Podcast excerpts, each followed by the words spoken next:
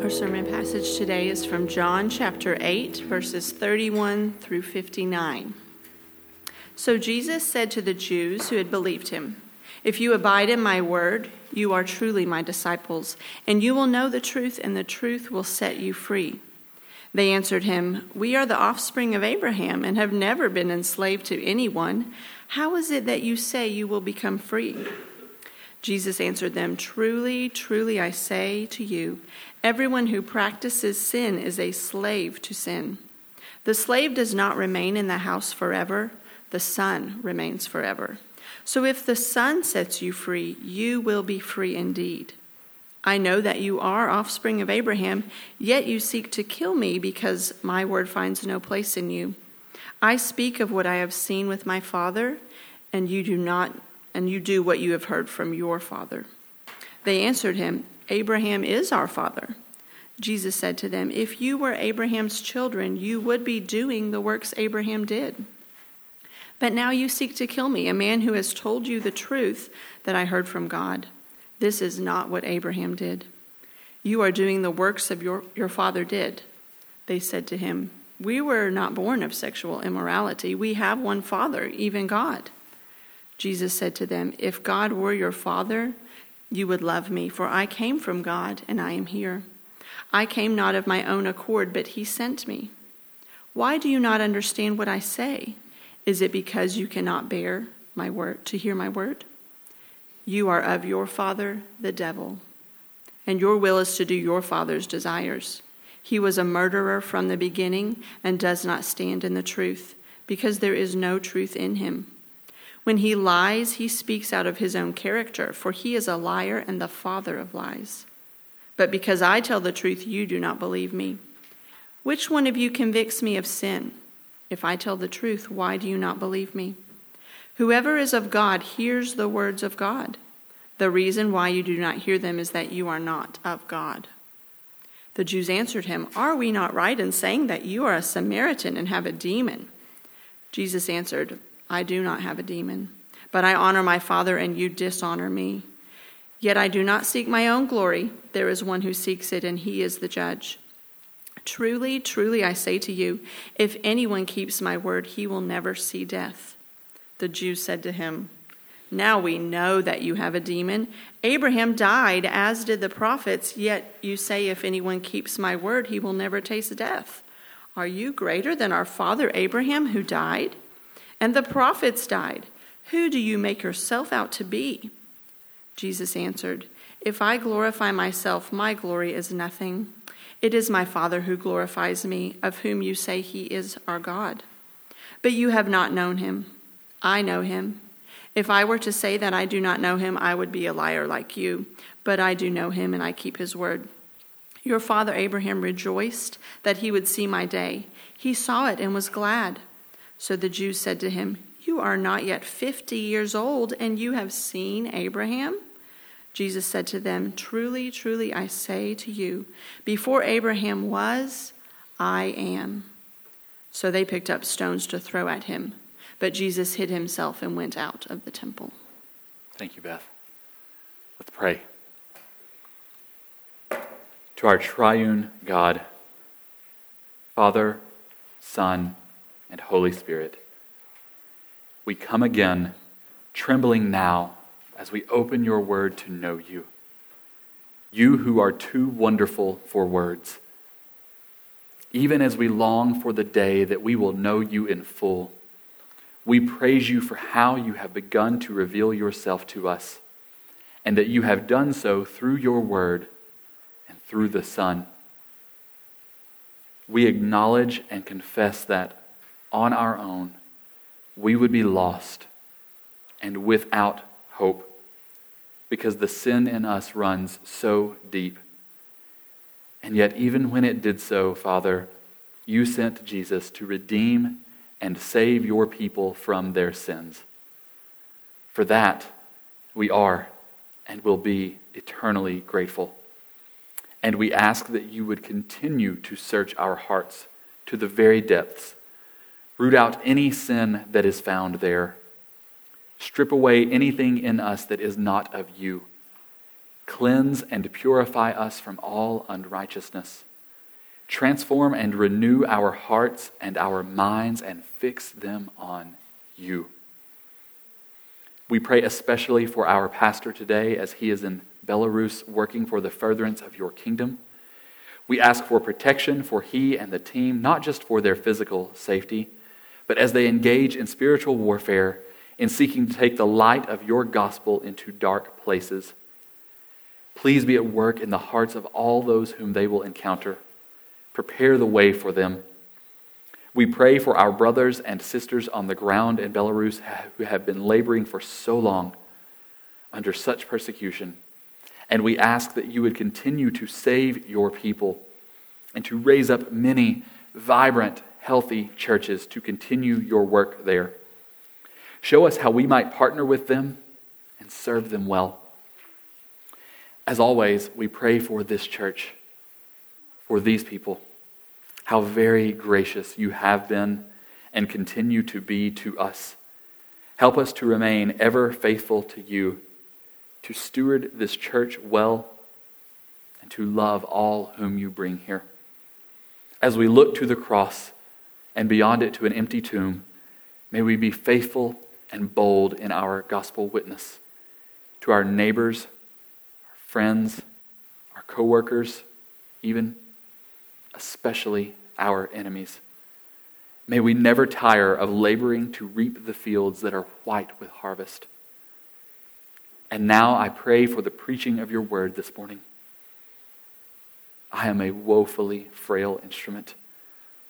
And I desire not one ounce of glory for myself, but that in every word that comes out of my mouth, you would be high and lifted up, exalted above every other thing I pray for all who will hear this that if they do not know you, please, Lord, save them.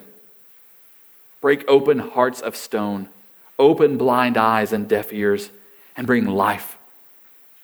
For all who hear this and know you already, that you would continually, day after day, draw them ever nearer to you, that we would not be contented with anything less than intimate, unbroken fellowship with you and for those who will hear and who are hurting, who are grieving, who are broken, that you would be a gracious comforter beyond anything they have ever imagined. I pray that your word would sink deep roots into our hearts and bear much fruit in our lives. Where our lives differ from and fall short of you, may we be the ones who are changed. It is in the name of your Son and by the power of your Spirit that we plead for these things. Amen. Good morning. If you have not already done so, please open your Bibles to the book of John. And as you're turning there, go ahead and put your little ribbon at John chapter 8, verses 31 through 59 that Beth just read, because that's where we are going to spend the bulk of our time together this morning.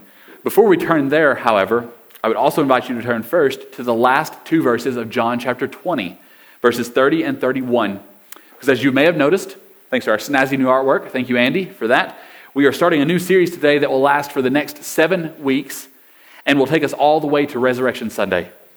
And we're calling the series I Am Seven Statements by Jesus and About Jesus. And the reason for doing so is found in John chapter 20, specifically verses 30 and 31. So look at those verses with me. Now, Jesus did many other signs in the presence of the disciples, which are not written in this book. But these are written so that you may believe that Jesus is the Christ, the Son of God, and that by believing you may have life in his name. So, just as John is bold in stating why he has written this book, we want to be equally clear in saying our purpose and our hope for you over these next seven weeks. Because there are a couple of things in the book of John that are really giving shape to this series.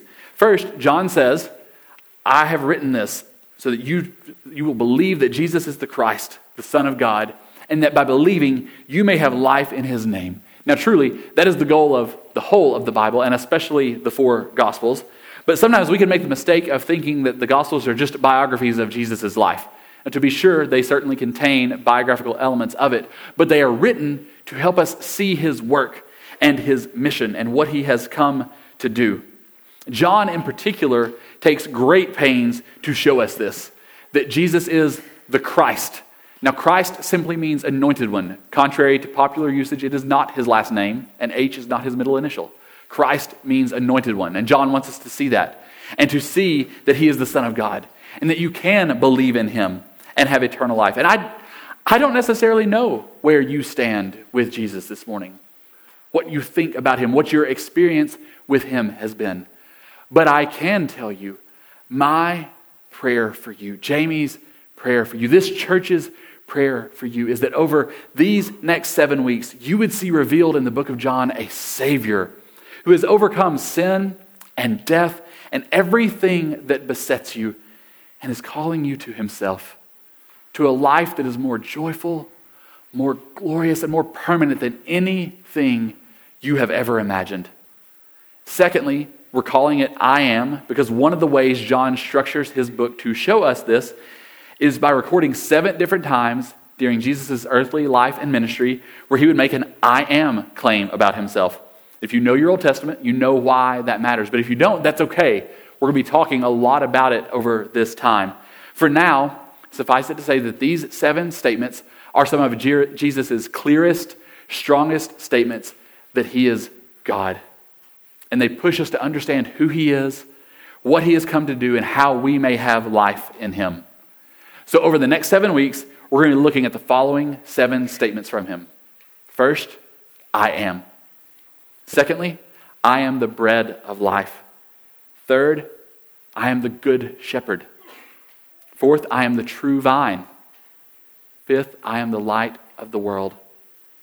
Sixth, on Palm Sunday, I am the resurrection and the life. And seventh, finally, on Resurrection Sunday, I am the way, the truth, and the life. And as we begin to look at these, I would note that these put before us a very stark binary kind of choice. You see, for Jesus to have made these claims about himself will mean we can respond only in one of two ways. We can, like his disciple Thomas, fall down on our knees and claim, My Lord and my God. Or we must dismiss him completely. There's no middle ground between those two responses. That argument may sound familiar to you. It was made most famously by C.S. Lewis in his book Mere Christianity. It's called his Trilemma. And I want to read it to you in full, but you need to remember Lewis would have read it Britishly, so it would have sounded much more convincing. So imagine I'm reading in a British accent, it'll be very persuasive to you as I do it. But here's Lewis I am trying here to prevent anyone saying the really foolish thing that people often say about him. I'm ready to accept Jesus as a great moral teacher, but I don't accept his claim to be God. That is the one thing we must not say. A man who is merely a man and said the sort of things Jesus said would not be a great moral teacher. He would either be a lunatic on the level with a man who says he is a poached egg, or else he would be the devil of hell. You must make your choice. You can shut him up for a fool, you can spit at him and kill him as a demon, or you can fall at his feet and call him Lord and God. But let us not come with any patronizing nonsense about his being a great human teacher.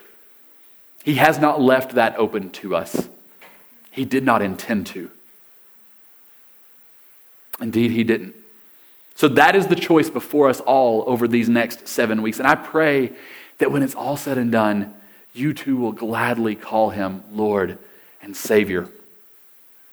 For now, though, let's turn to John chapter 8 and look at his claim to be I am.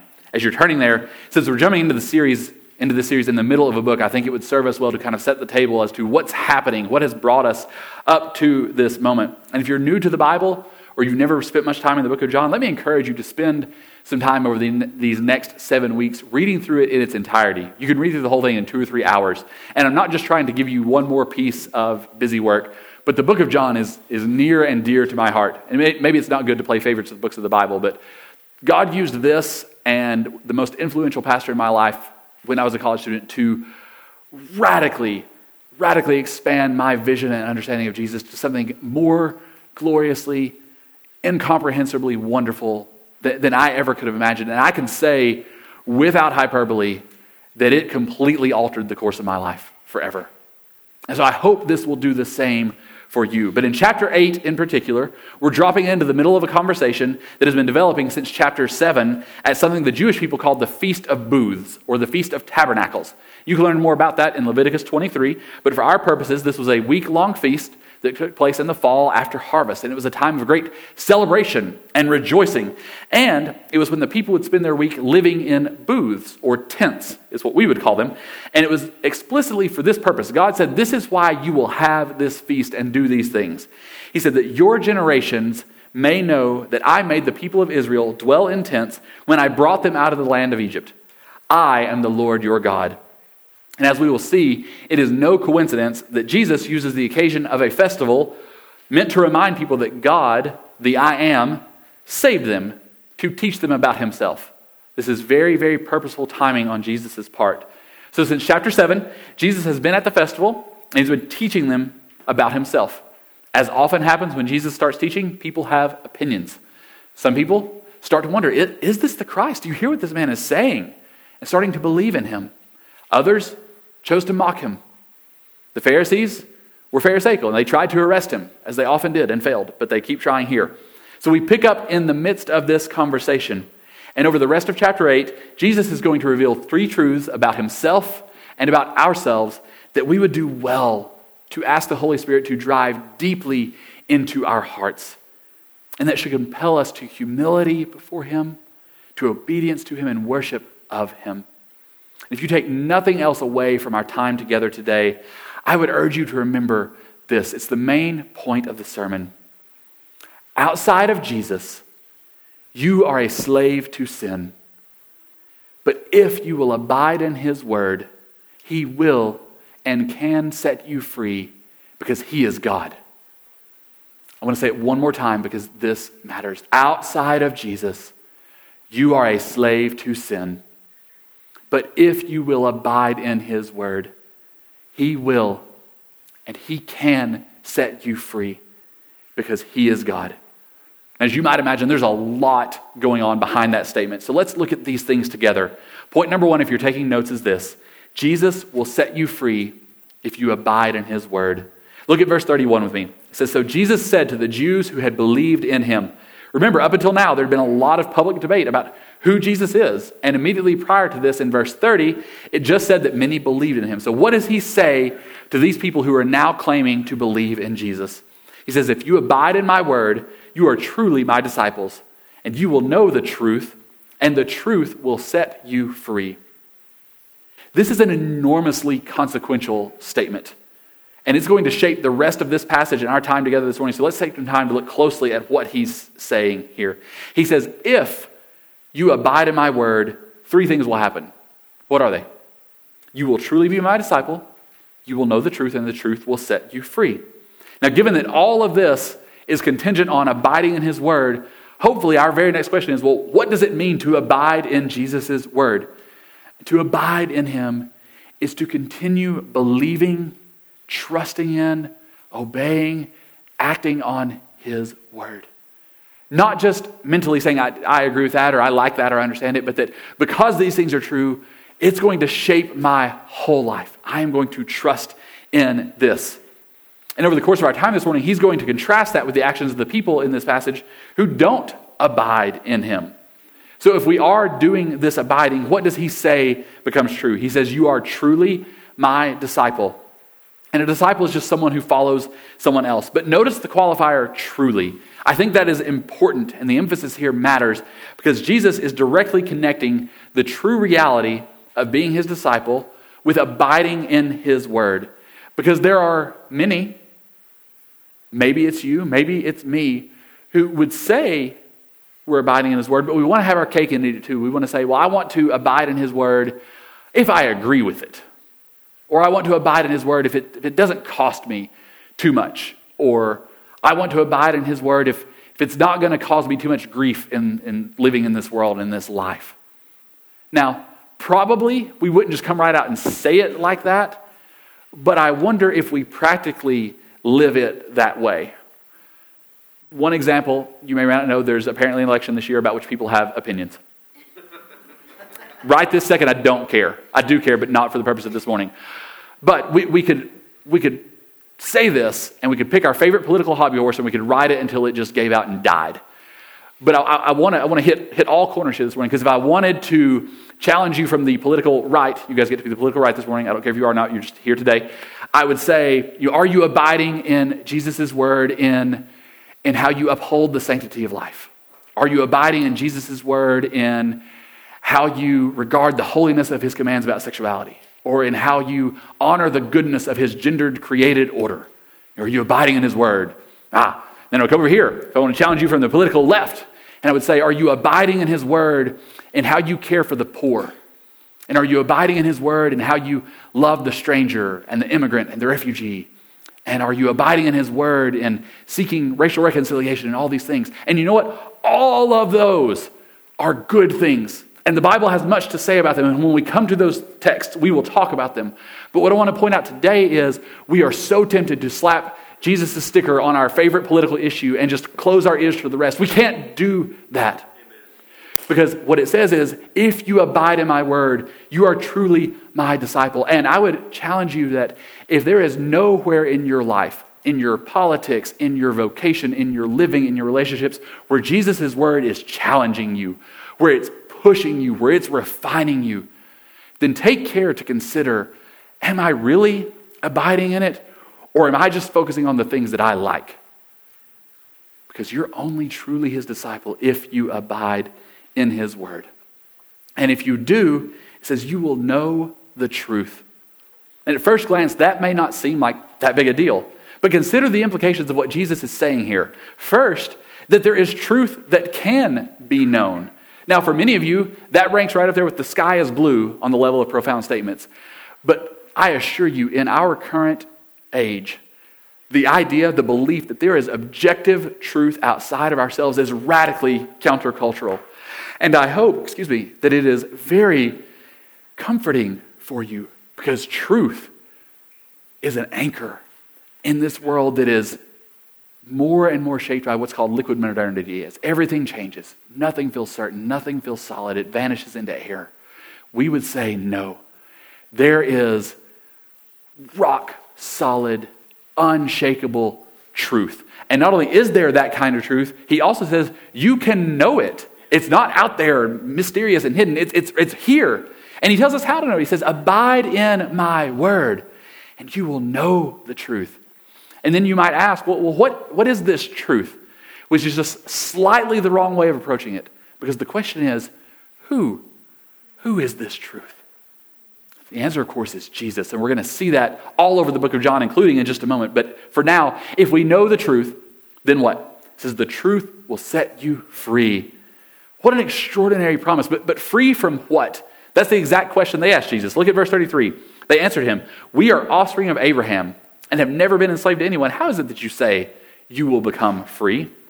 Well, that's a strange response. We are the offspring of Abraham why, why would they say that? We're going to come back to it in just a minute, but you cannot overstate how strongly identified these people had become historically and culturally with being the children of Abraham. It shaped so much about them. But they say, We've never been enslaved to anyone. It's because their vision is so limited. It's so narrow. It's so small. They look around at their lives and they can't imagine that they would be enslaved. So Jesus' promise to set them free makes little sense. You know, if you don't know you're a slave, being set free really doesn't help all that much. But um, they ask him in response to that, How is it that you say you will become free? And this is the question that Jesus will answer over the course of the rest of the chapter. But before we go there, I want to bridge the gap because I think it's unlikely anybody here today is relying on being a child of Abraham for the freedom. Anybody that's that's reputting it? No, I thought not. Okay, so two questions I want you to think about in our time together this morning is first, do you think you need to be set free? Do you see that in your own life? Because maybe you would say it this, this way I've always gone to church, I've never been enslaved. Or, ah, I'm basically a decent person. I'm not that bad. I've never been enslaved. Or, I mean, I just, do you really think God cares that much about my little day to day life? Do you really think that matters so much? I've, I've never been enslaved. Whatever your stance there, and even if you've begun to recognize or realize that, then the second question we're confronted with is this Do you believe that Jesus can set you free? And it's those two things we're going to consider as we keep going, because our second point is this Jesus must set you free because you are a slave to sin. Look back at verses 34 through 36. Jesus answered them Truly, truly, I say to you, everyone who practices sin is a slave to sin. The slave does not remain in the house forever, the son remains forever. So if the son sets you free, you will be free indeed. And this is why they and we need to be set free because we are slaves to sin. Because he says, everyone who practices sin, which includes every single person in every single place at every single time, there is no exception to this. All have sinned, the word tells us. And not only that, in practicing sin, it says we become slaves to sin. And this is Jesus' answer to the objection that they've never been enslaved. Because as is always his way, he's focusing on the heart. But buried in this also is the reality is sin with something is something with which we should never dally. It is not to be toyed or trifled with because sin is always enslaving. As the old saying goes, sin will what? Always take you further than you wanted to go. It will always cost you more than you wanted to pay. And it will always keep you longer than you wanted to stay. And I imagine if you've been alive for more than about five seconds, you've seen that in your life. Sin is deeply enslaving. And in the end, if Jesus does not kill it, it will kill you, to paraphrase Puritan pastor John Owen. So, what is to be done about our slavery to sin? Is there hope? Or is all lost? No, Jesus tells them that if the Son sets you free, you will be free indeed.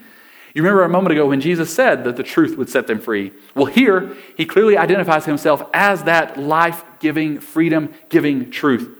And I love that this is God's answer to that. And how theologian Don Carson puts it. He said, True freedom is not the liberty to do anything we please, but the liberty to do what we ought. And it is genuine liberty because doing what we ought now pleases us. Well, that is free indeed. To do what is right and to enjoy doing what is right. Now, you would think that Jesus, having offered them this freedom, the response would be great joy, or how can we have this freedom? You would think that, oh, but you would be so wrong. So very wrong, because what happens next is what I think is the second greatest verbal showdown in all of Scripture. Pride of place still goes to Elijah and the prophets of Baal on Mount Carmel in 1 Kings 19 when he mocks them and says, Your God is asleep or using the bathroom. Who knows? But that's for another day, not today's. Today, we see this escalate pretty quickly here. You go from them saying that Abraham is their father to Jesus saying, nah, he's not. And then they respond with what I'm fairly comfortable is the oldest your mama joke in history. And I'm going to leave it there for little ears, but he who has ears, let them hear. Read verse 41. To which Jesus says, All right, your father is the devil. Ooh. And they come back with, yeah, well, you're a demon possessed Samaritan. I mean, because where do you go from there, right? Like you, you kind of topped out at your father is Satan. Um, but they do this. Now, kids, my kids, grown ups, all, that does not give us license to go out and insult one another to help understand the Bible better. I assure you, you will fail. Jesus can do it because he's the Son of God and does it without sin. But as funny as this is, and it is funny, he has something to teach us here. Because look back over verses 31 through 41. I'm not going to read them all, but the people keep falling back on being Abraham's children as their defense because that's where they're placing their hope. Now, again, if you're new to the Bible, or maybe it's been a while since you've been to the Old Testament and all you remember is your Sunday school felt board, which praise God for Sunday school felt boards, whiteboards, whatever we have now. Um, this may seem an especially strange thing to you. Why do they keep saying this? Well, to get it, you have to understand that Abraham is the father of the Jewish people. God chose him and promised to make him a great nation and to bless all nations through him. And you can read all about this in Genesis 12 and 15. But over the 2,000 years that passed from Abraham's day to the day of this conversation, many Jews had come to rely solely on the fact that they were Abraham's children to secure their standing with God. Like nothing else mattered. We belong to Abraham. We're done. For us, it would be similar to saying, well, I've always belonged to this church, or my family has always belonged to this church. Therefore, clearly I'm okay with God. But is that so? No. Look at verses 39 and 40. They answered him, Abraham is our father. Jesus said to them, If you were Abraham's children, you would be doing the works Abraham did. But now you seek to kill me, a man who has told you the truth that I heard from God. This is not what Abraham did. Watch there. Jesus just persistently pushes back and, and rebukes this idea by showing them that while they may be physical descendants of Abraham, which he acknowledges in uh, verse 37, if they were truly Abraham's offspring, they would act like him. They would do what he did. Which is what? What, what did Abraham do that was so important here? Well, to understand that, we need to look very briefly at Genesis chapter 15. I want you to turn there because I want you to see this because it matters so much. Genesis chapter 15, where God has promised Abraham a son in his very old age and that he would be the fulfillment of God's promise to make him a great nation. And then look at verse 6. What does it say? Says, Abraham believed the Lord, and he counted it to him as righteousness. So, when God spoke the truth to Abraham, Abraham believed God. By contrast, back in John 8, in verses 40 and 41, Jesus shows the people that when he tells them the truth about God, instead of believing him, they seek to kill him, like their father, the devil. So, do you start to see now? Do you see how this argument that Jesus had 2,000 years ago begins to relate directly to us? Because we're faced with that very same choice. Will we believe that Jesus is who he says he is? That he will do the things he says he will do? Or will we not? Because one is the path of God and of life and of light. The other is the way of the devil and death and lies. And I'm not trying to be unnecessarily divisive in saying that, but Jesus himself makes that exact contrast in verses 44 through 47. In fact, he makes it very starkly and ties it directly to their refusal to believe him. In verses 44 and 45, he says, You don't believe the truth, and you're trying to kill me, which is just like the devil who is a murderer from the beginning and who is by his very character a liar. And just in case that wasn't clear enough, he says it again in verses 46 and 47. If you belong to God, you will hear, and by implication for verse 45, believe his word. If you don't belong to him, you will not. That's a sobering thought. That, that hit heavily on me this week. Because if we're His, we're going to hear and believe. If we're not, we won't. So, what will we do with this choice, Redeemer? And what is it that Jesus wants us to know and believe? Well, that takes us to our last point, which is this Jesus can set you free because he is God. Look at verse 51 with me. Truly, truly, I say to you, if anyone keeps my word, he will never see death. Before now, he has told the people that they are enslaved to sin. But if, they will believe in him, he will set them free. That could mean a lot of things, but now he makes clear that this freedom he is offering is that of eternal life, of never seeing true death. And we know from elsewhere in the word that the wages of our sin is death. So when Jesus offers this freedom from the slavery of sin, he doesn't just mean in this life. He means that the reign and tyranny of death has been ended. And as before, you would think that this would be such a moment of joy. The people saying, Please, sir, please give us this life, but they remain spectacularly tunnel visioned, focused only on what is right in front of them. And to, them, to this, they say, Well, now we, we, we know you're a demon. You're, you're a crazy person, is what you are. Because you see, they understand that these cannot be the claims of a merely moral teacher.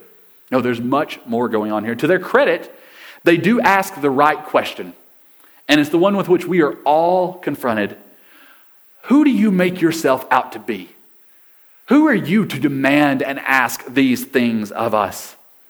And it's not an unreasonable question, because as Lewis noted, these are not mild claims capable of being ignored or swept under the rug. Then look at verses 58 and 59. And although it's coming at the very end, this is the point on which everything else turns. Because what is his answer to their question? Just who do you say you are, Jesus? Before Abraham was, I am.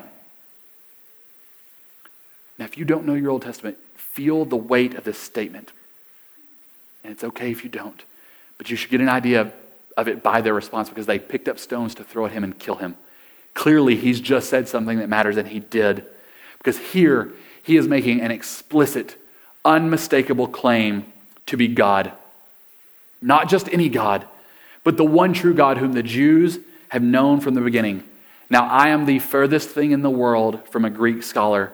Thankfully, we are blessed with an abundance of them in each service. We have one. Josh, thank you for being here today. If I get this wrong, please wave and like stop me. So don't let me do that. But this, this matters. We need to get this. Um, when Jesus says that here, that I am, the phrase that translates to it is ego eimi. And it's exactly how God began to identify himself in Exodus 3 to Moses in the burning bush when he said, I am the I am. So he is claiming to pre exist Abraham, who lived more than 2,000 years before this. And despite the textual gymnastics some people try to do to get him to say something else here or to mean something else, it is so clear that he is without question claiming to be God. Do you see now why there's no middle ground? That's a claim that demands a choice from us. But maybe, maybe you're still looking for the middle ground. Maybe you think, why does it matter? Why is this so important? Does it really, really matter that much what we believe about whether or not Jesus is God? Aren't we just kind of splitting theological hairs? Aren't we just being unnecessarily divisive? Can't I just get back to living my life and, and loving people? And you know what? I, I want to take that question seriously because it does matter that we understand that we're not just picking things for the sake of picking them. Because we're tempted maybe to think this is just an academic debate. When in reality, this is of the utmost seriousness. This is, in a very literal sense, a matter of life and death.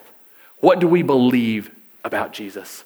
So, if you were here back in May when I preached a part of Hebrews 2, we looked at how important it was to know that Jesus is fully human.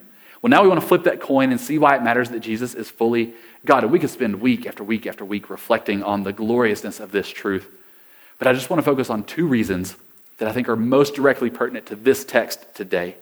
First, it matters that Jesus is God because only God can forgive sins. Whomever else our sin may hurt, whatever damage it may cause, we must never forget that it is first, foremost, and ultimately against a holy God. And it is He whose forgiveness we truly, deeply need. So if Jesus is not God, then our sins cannot be forgiven.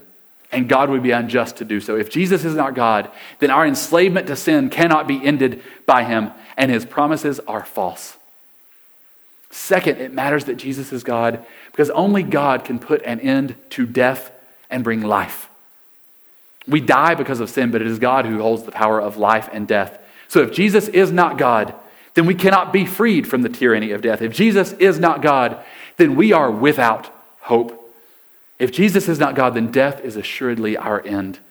But as we looked at the beginning of our time this morning, the purpose of John's gospel, the purpose of this series, the reason we get up every single day is so that you may believe that Jesus is the Christ. And that by believing, have life in his name, life eternal in his name. It matters because if enslavement to sin is our problem, and death and hell are the end of that enslavement. Then I assure you, we want, we need something so much more than a good moral teacher. We need the one who is I am. We need the one who can and has conquered death. We need the one who can and has set the captive free. We need Jesus.